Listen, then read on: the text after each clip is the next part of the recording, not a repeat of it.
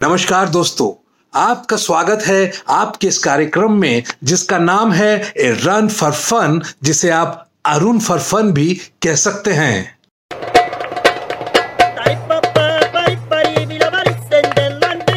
तो दोस्तों, हाजिर हैं हम आपके साथ मज़ेदार खबरें, जोक्स का पिटारा और हास्य व्यंग की धारदार रचनाएँ लिए।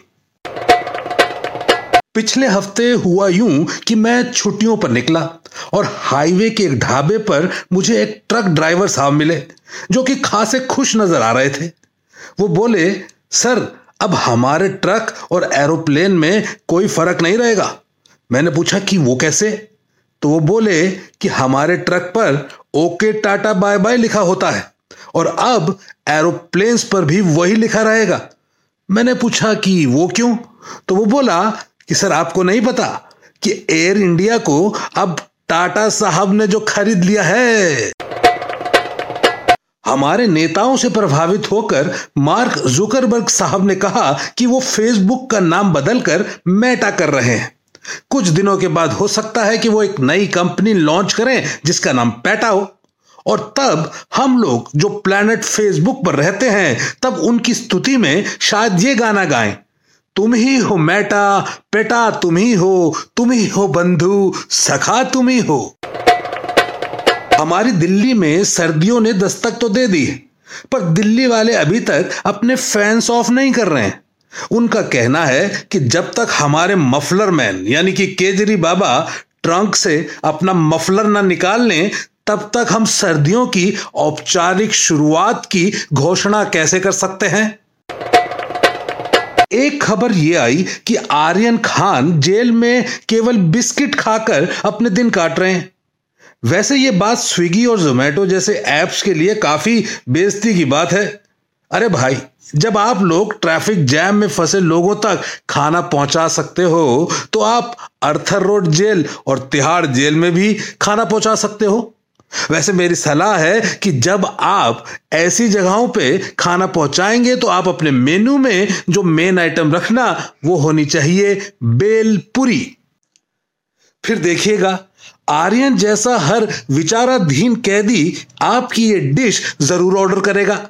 बाई देवे आपको बता दूँ, हमारी जेलों में बंद कैदियों में से सत्तर परसेंट कैदी विचाराधीन ही हैं। एक व्हाट्सएप से ग्रेजुएट हुई युवा महिला नेता ने पत्रकारों को बताया कि असल में हम हमेशा के लिए आज़ाद नहीं हुए हैं। ईस्ट इंडिया कंपनी हमें आज़ादी 99 इयर्स की लीज पर दे गई है। यह सुनकर भारत के कई नागरिक काफ़ी डर गए हैं। भाई, पिचहत्तर साल तो बीत गए। वो सोच रहे हैं कि अब अगले 24 साल के बाद ऐसा ना हो कि ईस्ट इंडिया कंपनी हमारे देश में ये गाती हुई आ जाए कि सिंहासन खाली करो कि अब लीज खत्म होने वाली है। भारत में ड्रामा सिखाने वाली प्रीमियर इंस्टीट्यूट एनएसडी पिछले कई दिनों से अपने इंस्टाग्राम हैंडल पर लगातार धार्मिक तस्वीरें और धार्मिक त्योहारों की बधाई डाल रही है। उसे देखकर कई लोगों को शक हो गया है कि कहीं एनएसडी की full form national school of drama से बदलकर नेशनल स्कूल ऑफ़ धर्मा तो नहीं कर दी गई है। इस बार कड़वा चौथ के व्रत के दिन आसमान में बादल छा गए और काफ़ी बारिश भी हुई, जिसके कारण अब की बार इस व्रत का समापन भी क्रिकेट के किसी मैच की तरह डकवर्थ लुइस नियम से करना पड़ा। यहाँ अंपायर्स ने नहीं, पंडित और पुरोहितों ने यह फैसला किया कि चाँद निकलने की डायरेक्शन में चाँद को सपोज़ कर कर अर्क चढ़ा दिया जाए और इस तरह से इस व्रत का दी एंड किया जाए। आप सुन ही रहे होंगे कि देश में डेंगू के केसेस काफ़ी बढ़ गए हैं। वैसे आपको पता है, मच्छरों और रिपोर्टर्स में क्या समानता होती है?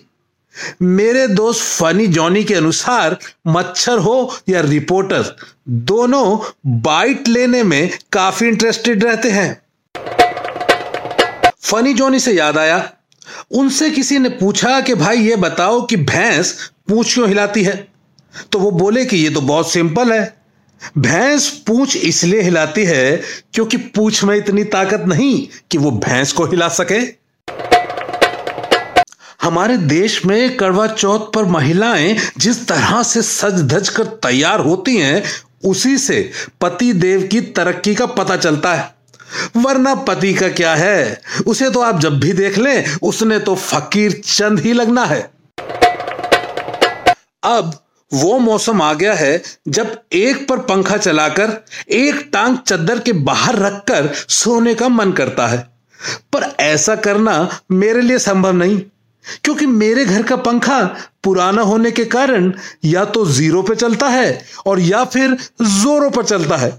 उसके बीच में कुछ भी नहीं।